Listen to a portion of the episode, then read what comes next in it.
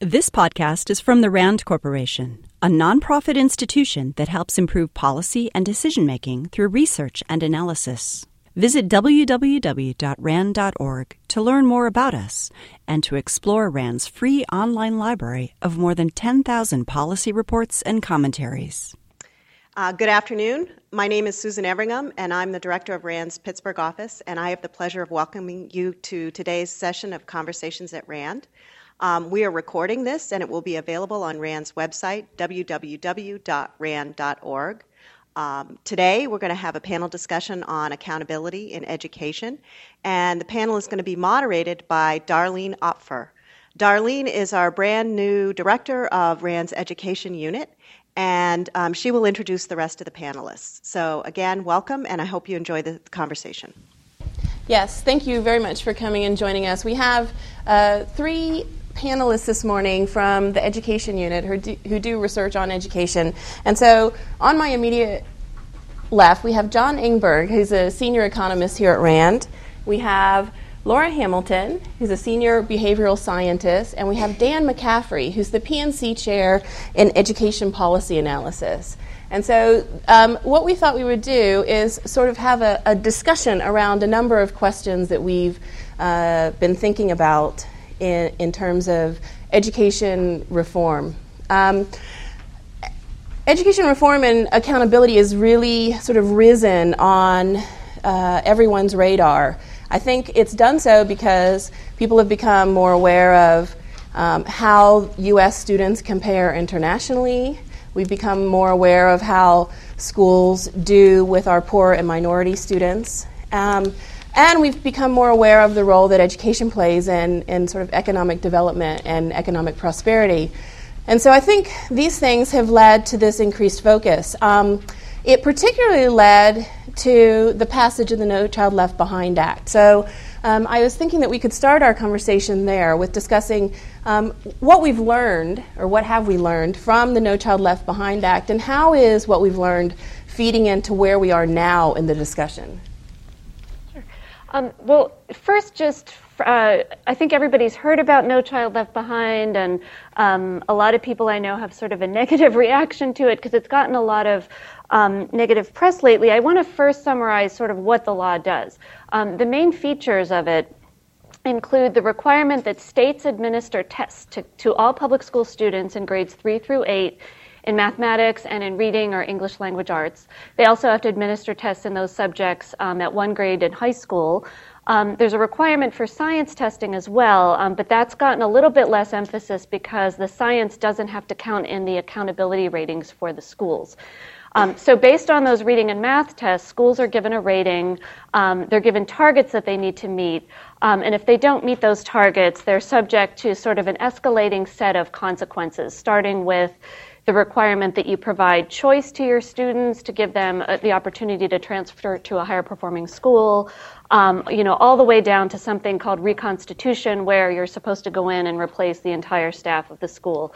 Um, very few schools have gotten to that point, but that's that's kind of um, you know one of the main endpoints of of the set of sanctions imposed by NCLB. Um, RAND has been doing a lot of work looking at the implementation of it, both nationally um, and in a few selected states, including Pennsylvania. Um, and one of the things that we found is that although most of what we hear in the press is sort of negative, there have been, I'd say, both negative and positive consequences. So, on the positive side, um, one of the requirements that NCLB has imposed is that um, schools need to report not only the performance of their overall student population, but they need to report it by subgroup. And the subgroups include um, low income students, students from different racial or ethnic groups, um, English language learners, uh, students receiving special education services. And as a result of that requirement, um, schools are telling us that they've started paying more attention to groups of students who in the past um, you know, might have been ignored to some degree. Um, so, for example, special ed students in the past were often exempted from these kinds of tests, and so the schools didn't always worry about what was happening with them. Now they really need to pay attention to that group, and so that seems to be something that um, is a positive outcome of the law. We've also seen uh, we've had schools tell us that they're more clearly focused on student learning as being the, the you know central goal of their school um, you know, sort of being able to come together with a, a more singular focused mission. Um, but on the other hand, we've seen some some potentially problematic responses as well, um, and and probably the, the the most significant one is is um, the fact that we're only measuring a limited number of outcomes. Um, and so we see schools really scrambling to focus on those outcomes, um, and oftentimes at the expense of things that we're not measuring. Um, so the one that we hear about most is that schools are spending more time teaching mathematics and reading, and they're spending less time on art and physical education and science and social studies and all the things that don't count for accountability. Um, but what we've also found is that within those subjects of reading and math, um, schools are spending more time on content that's tested and less time on content that's not tested. So, for example, in reading, um, we have teachers saying that they're assigning fewer novels um, and having students spend more time reading short passages and answering multiple choice questions about them. Um, so, this is a concern because what we see when we look at the, the tests and we look at the standards that states have developed is that the tests tend to really focus on just a subset of the standards, the ones that are easy to measure with a multiple choice format. Um, they tend to measure sort of lower level, more basic skills and don't generally do as good a job measuring problem solving and some of the more complex skills that we all want our students to be developing. Um, so that shift of instructional time and effort um, is something that's raised concerns.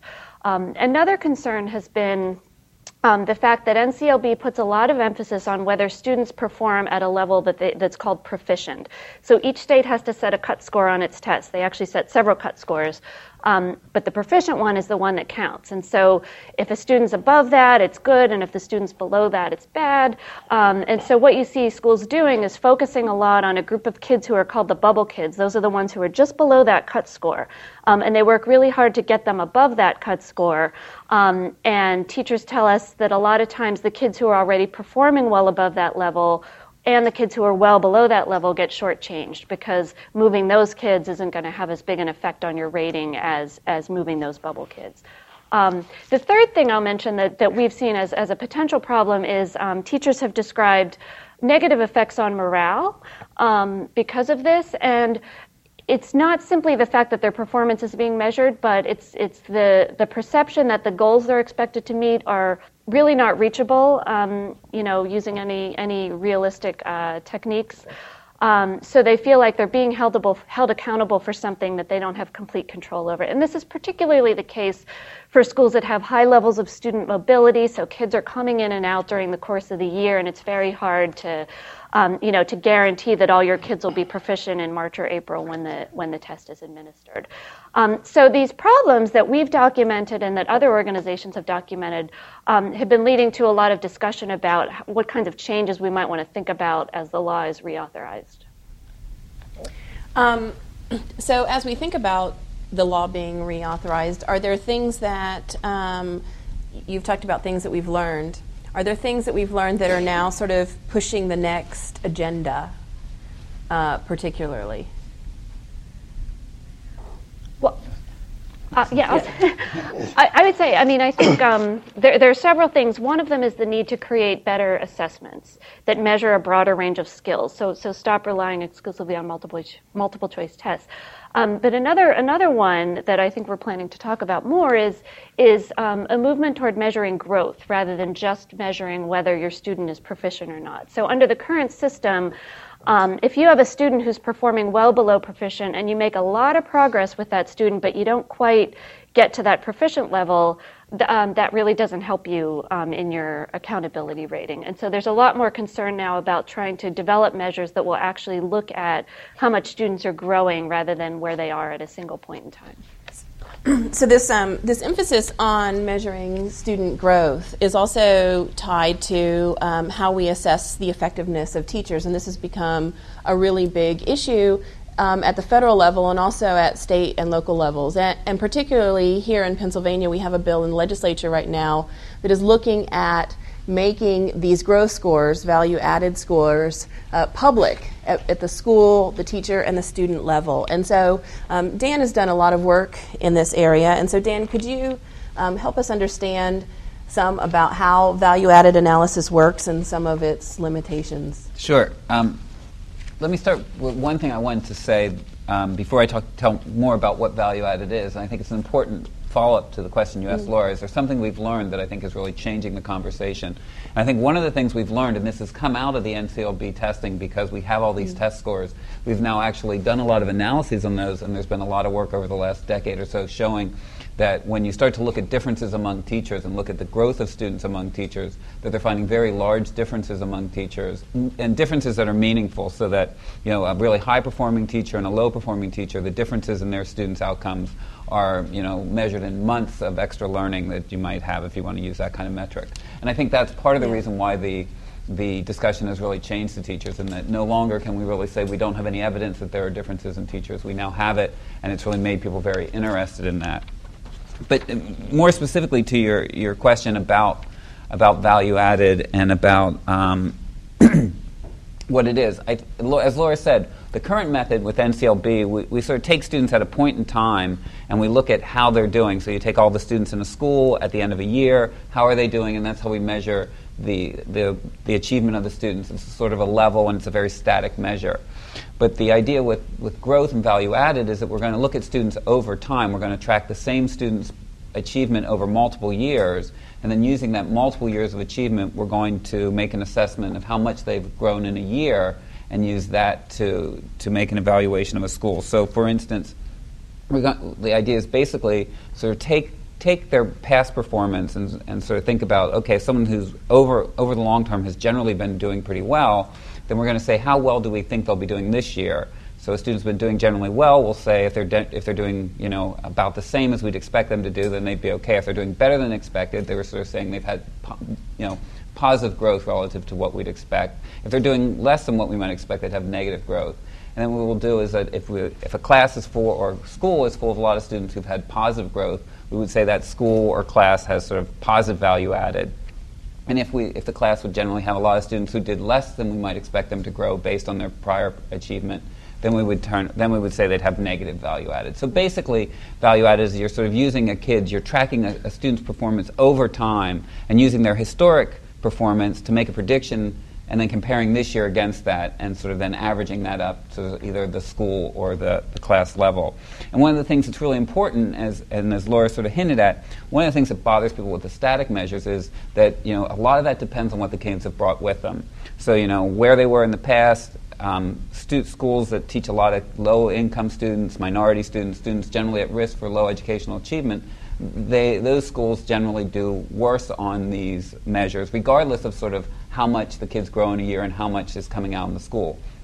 Growth measures tend to be less sensitive and less less related to those kinds of characteristics. And so by using growth measures, people believe you can sort of, you know, distinguish what the kids brought with them and then make a better assessment of what the schools have really d- contributed. So you get a sort of cleaner picture of what the schools are, are contributing. And for that reason, I think lots of people um, are very enthusiastic about growth. And I think that's true both of policymakers and, and educators as well. I think they feel that many of them feel that it's, uh, it's a more positive way to look at what they're doing and get a fairer picture of what they're doing as opposed to who they're teaching and who, who they're working with. Um, however, uh, there are some limitations I think we, we need to be careful of. And one of those are is that what people want to do is because we've made these adjustments and because the way I think value added has been presented, and I think even because of the name value added, there's a tendency for people to want to make this attribution that the, the growth that we see in the kids in a school or a class we can attribute to the school and class, and we kind of over make that attribution that instead of believing that this is one measure and it gives us a, more evidence about what's happening in the school or class, we want to overinterpret that as sort of attributing it all to the school and the class. And there's lots of reasons to believe that that's not you know, necessarily 100% true. There are many other sources that contribute to students' growth, just like there is sources that contribute to, to their status at any, and achievement at any point. And in particular, when you start talking about teachers, it becomes, it becomes particularly challenging to make the attribution that what you're getting for an individual student is related to what an individual teacher did. You have, you know, you always have the trouble that a teacher's teaching in a school, and it's hard to separate out that context. Students are taught by many and multiple um, teachers, so it's hard to sort of sort out the contributions of any one teacher as opposed to to others. Um, and so that's one of the problems. One of the other issues, and especially this is particularly problematic when you're looking at, at individual teacher measures, is that they're, they're quite, um, what statisticians would say is noisy, or they sort of vary a lot from year to year. So if you sort of look at the value added you get for a teacher in one year, and then you look at the next year and you get annual measures on the teacher, there'll be a lot of variation. For instance, if you look at something like you sort of say, okay, I'm going to take all the teachers who are in the bottom 20% of the teachers in this year, uh, what proportion of those would be in the bottom 20% if I you know, repeated the measures next year? And what they tend to find in various studies is somewhere between 25 and 40% of the teachers who were in the bottom 20% in one year will be there the next year. So there's a lot of teachers who fall in and out of that, meaning there's a lot of variation from year to year. And a lot of that has to do with it, you know, what the makeup of your individual class in any year adds just a lot of sensitivity to those specific kids and the sort of way those kids get along together and the other contexts and things that are happening in that year. Um, so one thing that's important when we're thinking about this is to always be th- thinking about you probably want to average things across years and use multiple years to improve some of that performance. Um, one of the other things that, that is, is also a problem is that although we like value added and these growth measures do a lot to sort of remove the kind of strong um, sense um, correlation with the student's background they don't completely remove it. And in particular, some of the methods that are used out there don't do a very good job at all. So, in, for instance, with some methods that we were exploring, um, sort of doing some uh, investigations of, we found that algebra teachers in the in the study we were doing of eighth grade math, of middle school math teachers, all were winding up getting high value added because the model hadn't really accounted for the fact that they were teaching higher performing students before we even started to do the modeling. As we fit better and, and more um, accurate models, we were able to remove that, but if uh, sort of some of the models don't really remove that, so you have to be worried about those kinds of more systematic errors as well. Okay. So it seems like um, we're, we're, in a sort of phase, particularly in the research, but I think also in the policymaking, where um, people are getting um, focused on refining the measures and refining the sort of accountability uh, instruments or levers being used in s- schools and for teachers. So, um, John, I'll turn this question to you. Um, what's the what could be the impact of this sort of further and further refinement and the focus on growth on teachers, how they teach, how they see themselves as professionals in the classroom? I think that's a very good question. Um, excuse my voice, folks. I woke up with laryngitis. It's not painful for me, but maybe for you. Um, I, think one of the things that Dan said is that we are still learning how to do this. And as we learn how to do it better, it, to the outsider, it looks more and more like magic that we're making all these statistical corrections. We're taking a simple kid's test score, which, by the way, is magic in itself. But we forget that, that there are a lot of calculations that go behind deciding whether a kid's proficient or not. But we take, we take a simple test score and we do a lot of statistical manipulation to label uh, this teacher or this school as um, oh, two tenths of a standard deviation above the norm, whatever that means. And so, it, what we in the in the science side of things often forget is that when you take this to the real world, you're met with reactions that to you don't to, to us don't look rational, but uh, to anybody that studies organizations and studies uh, human behavior look extremely rational. Um, there's a lot of uncertainty in these measures, and people don't like uncertainty, especially when it's uncertainty uh, about something that they care very much about. So you would stay away from buying a stock that had a more volatile uh, uh, track record than a stock with a with a more certain track record if the expected gain was the same. Teachers, the same way, don't want to be judged by a model that we call just a little noisy. So we are starting to look at behavioral economics and other uh, theories of decision making and theories of how people operate in groups so we can understand where the reactions to these models are coming to. And, and anybody that's read the news knows that um, especially on the teacher side and the, the educator side, sort of at the school level, there's been a lot of worry that they are going to be held accountable for things they have no control over. They're going to be judged unfairly. If they get a good rating, well, of course. If they get a bad rating, oh no, it must be some problem with the model. Well, these all fit into um, risk aversion theories um, self-serving bias theories, um, uh, other um, behavioral decision-making theories about how people are likely to react to uh, to being faced with these systems. You, you have counterexamples. For example, the, uh, there, there are two major teacher organizations in the country the NEA and the AFT, National Education Association, American Federation of Teachers. Uh, Pittsburgh Public Schools is a uh, AFT local. Um, AFT has, uh, perhaps because they think it's inevitable, they've been much more interested in working with schools and with the scientists to find out how we can do these things in a way that's a win-win. And, and Pittsburgh Public Schools is, a, is an excellent example of how that's happened. Um, a few other things to note is that um, teachers may be the worst possible folks to get judged by these models where we get a nice bell curve of uh, outcomes. If you look at the distribution of grades in teachers' colleges where teachers get trained, everybody gets an A. They're all above average. Compare that to any other major, any other college, engineering, arts and sciences, you get this nice bell curve. You know, it's shifted from C up to being around a B minus or a B average, but it's still, you got winners and losers. You look at teachers' colleges, these are folks who've been told how perfect they were for quite a while. Teacher evaluation systems for a long time. Everybody got the satisfactory or uh, the, the check that allowed them to keep the jobs. In fact, a lot of evaluation was only to weed out the very few that uh, everybody could agree had no business in a school. And what's going on now is an attempt to uh, differentiate our understanding of teachers' contributions in a way that's done in almost every other profession in the world. So I'll.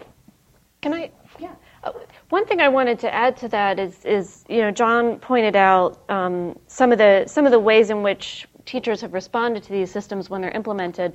I think that you know draws our attention to the importance of thinking very carefully about how you design the evaluation system. Um, so, for example, we know that teacher collaboration is real is a really important predictor of you know a successful school. Um, the schools that work best are the ones where teachers work well together.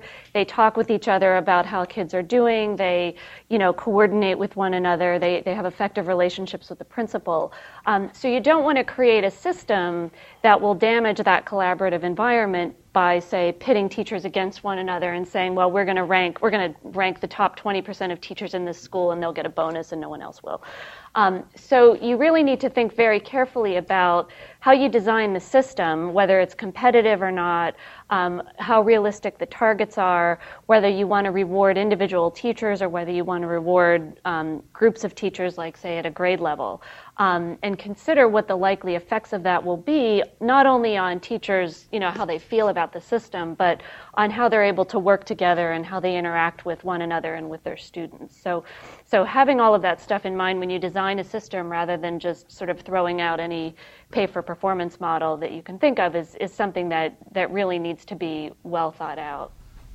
Yeah, because my, uh, that's a, a, really interesting point because my understanding of the work, say, on pay for, paper for performance and some of the other uh, awards for teachers is that given this sort of culture that John has talked about, that there's a real uh, there's, sort of a real negativity on educators' part to raise someone up and give them a reward, and that's that's really uh, sort of goes against the culture that's present in schools.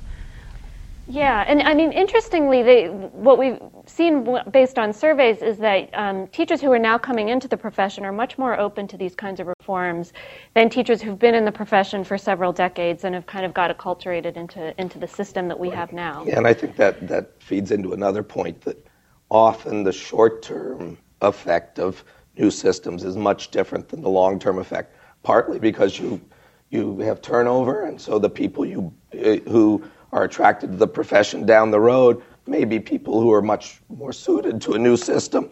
And if it's a system that, that has incentives that you like, then maybe in 10 years we'll be where we want to be. But transitions can be very rough for the people involved um, and, uh, well, for the outcomes we measure, which often leads us to backtrack on things that may be very promising in the long run, but it's a very tough thing. It's a tough kind of knowledge to obtain. What's going to work in the long run when you're being told you've got two years to evaluate this program, find out whether it's good or not.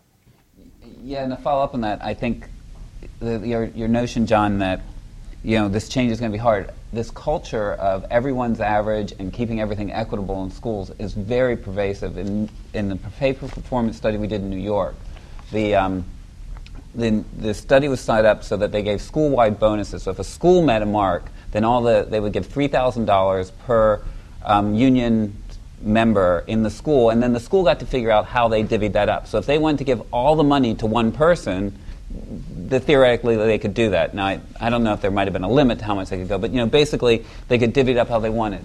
But in the end, almost all the teachers got the same amount of money. And all the schools gave everyone the same. They did very little differentiation. And when they did differentiate, it was always, it was most often based on how much time someone was in the school. So if someone was only part time in the school or left. So getting over this culture of wanting to make everyone the same will be very hard. And I think, as you point out, this sort of notion that they are all equal is a very hard part of that cultural change. So, given that, and given the culture of schools and where, where we are, are there things that we could learn from looking at um, other areas, health? Uh, sure. Yeah. I, I think one of the things that we know is that we can't necessarily look to market solutions because people are not responding in the way there isn't a instantaneous market for a good teacher um, and if you look to other places where we have a hard time measuring individual output adjusting compensation for what that individual's productivity is where there are people that are producing together that have a strong culture that are combining to produce something that's very difficult to measure. Healthcare is a place like that. We're still learning how to get that right. The military is an excellent example of where you need teams to make a difference.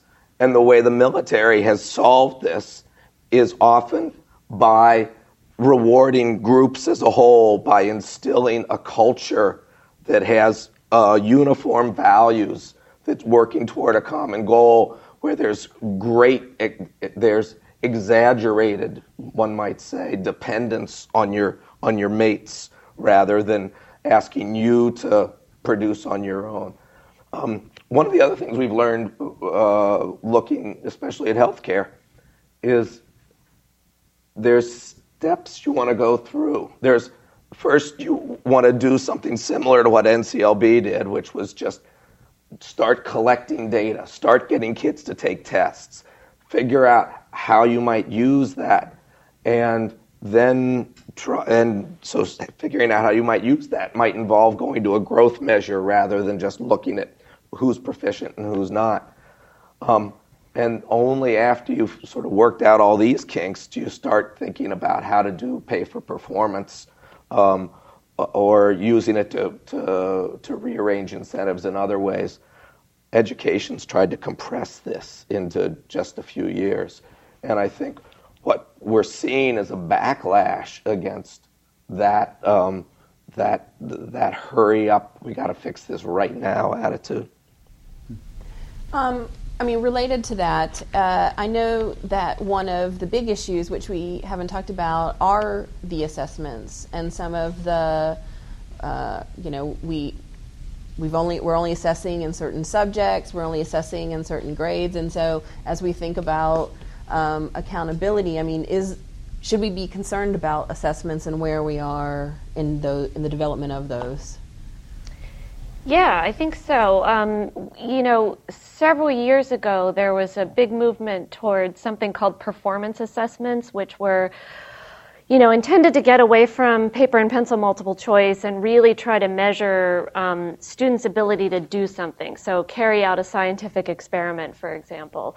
Um, and what happened with that movement is that it kind of died, um, partly because the costs were so high, um, but also because the technical quality of those measures wasn't very good. So it turned out, for example, if you wanted to do these science assessments where you had a kid carry out an experiment, and that might take 20 to 25 minutes to do one of those, well, in order to get a reliable measure of how that student's performing in science, um, you'd need to have that kid take a five hour science test. And that's a bad idea for many, many reasons. Um, and so, and, and given the pressures of NCLB to get all this testing in place, states really backed away from it. Um, what we're seeing now, though, is a lot of um, really creative going, work going on in the area of technology. Um, some of it um, by our neighbors down the street at Carnegie Mellon. Um, but there's a great potential for um, things to be able to, to be done on computers that are much more difficult to do on paper or in a hands on kind of format. So, some of these science simulations, for example, you can do more quickly and administer more cheaply on computers. Um, there's now a lot of work going on with automated essay scoring. So, um, you know, states have backed away from writing assessments because it costs so much to train people to do the scoring we now have computers that can, tra- that can score essays with about the same level of reliability as a trained person. Um, there's still some kinks to be worked out, but I think that there's a lot of potential there. Um, and there's now, um, some of you may be aware of the movement toward common state standards. A lot of states have signed on to these um, consortia that are getting together to try to create standards that would be common across multiple states. Um, and the federal government has funded um, an assessment development effort uh, to develop assessments that would be aligned with those standards. So rather than each state being on the hook to develop its own set of tests, you'd have a big collaboration across many states um, who would have similar standards and then a, a set of tests um, that are aligned to those. So there are a lot of, you know, still a lot of unanswered questions. It's not clear how well this will work, but that's certainly a, one direction that we're seeing a lot of movement in. So one of the uh, great things about coming to RAND is getting to sort of see the breadth of research available, and and some of it you've heard here, but um, in sort of looking across what we know, sort of the difficulties that have occurred around No Child Left Behind, some of the implications for teachers and schools, some of the difficulties in measuring growth. What are the kinds of things looking forward that policymakers, researchers should be thinking about um, and doing and, and going to the next stage of this? Yeah, I, I think there's a couple things that I, I, are important for them to be thinking about. Um, uh, one of the things I think, as Laura pointed this out earlier on, the research that, that she has done and others have done have shown that people are very responsive to what's being what they're being measured on, and and they're, they're responsive in ways, as John pointed out, that don't aren't always what we expect. So there's a lot of negative consequences that are potential there. So I think there's a lot. They should be very cognizant of the fact that if we, we put a lot of if we put additional weight on these tests, we are going to see additional focus and additional emphasis on the testing. There's, it's it's almost guaranteed we're going to see. I think that's one of the few things in this whole space that I feel is pretty much a guaranteed kind of thing. And I think you know we, we need to make sure that if we're going to be doing that, we like the test. But I think we also need to be very cognizant that that probably no one wants you know schools to be all about preparing kids to take tests. And so I think you need to be thinking of things that would help to lessen that. Um, one of the things I think that many places are considering, and it's par- part of many of the evaluation kinds of things that are going on, is this notion of bringing in other ways of evaluating teachers and making that part of the evaluation. So there's a lot of movement to um, improve the general evaluation of teachers through um, different kinds of ways of observing what they're doing. Um, people are looking at things like um, getting student input on what their teachers are doing. Mm. Or uh, using student work samples, but doing something more than sort of focusing only on the test. So I think these systems are going to need to do that. And I think by and large, many of the systems that are out there that have sort of developed through the race to the top, which um, is, you know, it's a large federal program that's rewarding states to building a teacher and school evaluation um, systems. Many of those are building in some sorts of teacher performance uh, measures, sort of doing the observations. Um, and um, but still, most of them are putting a lot of weight on the tests. I think we need to think about how those tests are going to, to do that. We also have to know that any way we evaluate teachers based on these things, as I said, there's error in them. So any classification we make is going to be error prone. And, and I think that um, there are things that we can do to make better use and make, make people less risk averse and more comfortable using error prone data. And I think as they're developing systems, they should be doing that. And um, I think one of the examples of that is um, some of the things that are actually going on here in Pennsylvania and in Ohio. For the last uh, seven or eight years here in Pennsylvania, we've had value added mo- um, estimates at the school level that the state has provided, and we've had people in the state who've gone out and tried to train the schools on how to use those data. And the same thing, Ohio, people know, uh, Battelle for Kids in Ohio has been doing that. And, and they're really working to try and make these value added measures and bring them down to the teacher and class level and make them something that people see as part of their ongoing um, quality improvement, their own personal improvement. It's not something that's external and is being heavy handed pushed on them, but it's a tool that's part of their own you know, personal evaluation and data that's given to them. And I think if, if the system builds more from those kinds of spaces, it seems to me from my own looking at this and the way I look at it in my own personal beliefs, yeah. it feels like there's a way that this could be a much more productive way rather than it's just a sort of a threat and becomes something people respond to in the most negative way. Um, I think the other thing that's really important is things like making the, the data public at the teacher at the teacher level and things like reporting in the newspapers and um, making decisions that are very automatic. So, you know, if you don't get over this, then, you know, two years and you're out kinds of things. I think those kinds of things feel much, much less likely to lead to very productive uses. The things making them available to the public, it's not really clear to me what kind of, how individual parents and, are going to make you know, productive decisions about what to do with teacher value added.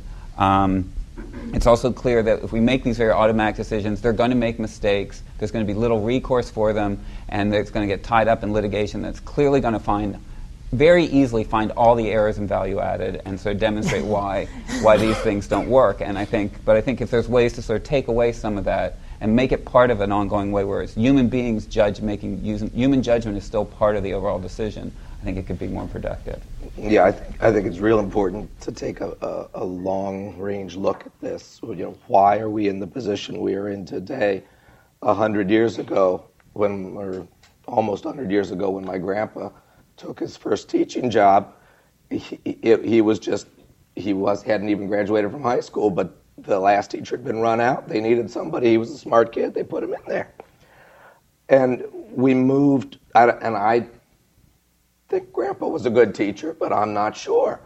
And I'm sure they weren't paying much attention either. They just needed a body in there. So, one of the reasons we've moved to um, this system we have today, where every teacher gets paid the same based on how long they've been there and what their highest degree was, is because it became a civil service kind of affair. Education is a a, a publicly provided good. It's a, uh, an arm of the local government in most cases, and there's some good reasons for that. We don't necessarily want to privatize education, though there are many people talking about that. But because it's a government provided good, there's no market that closes the school when it doesn't perform well.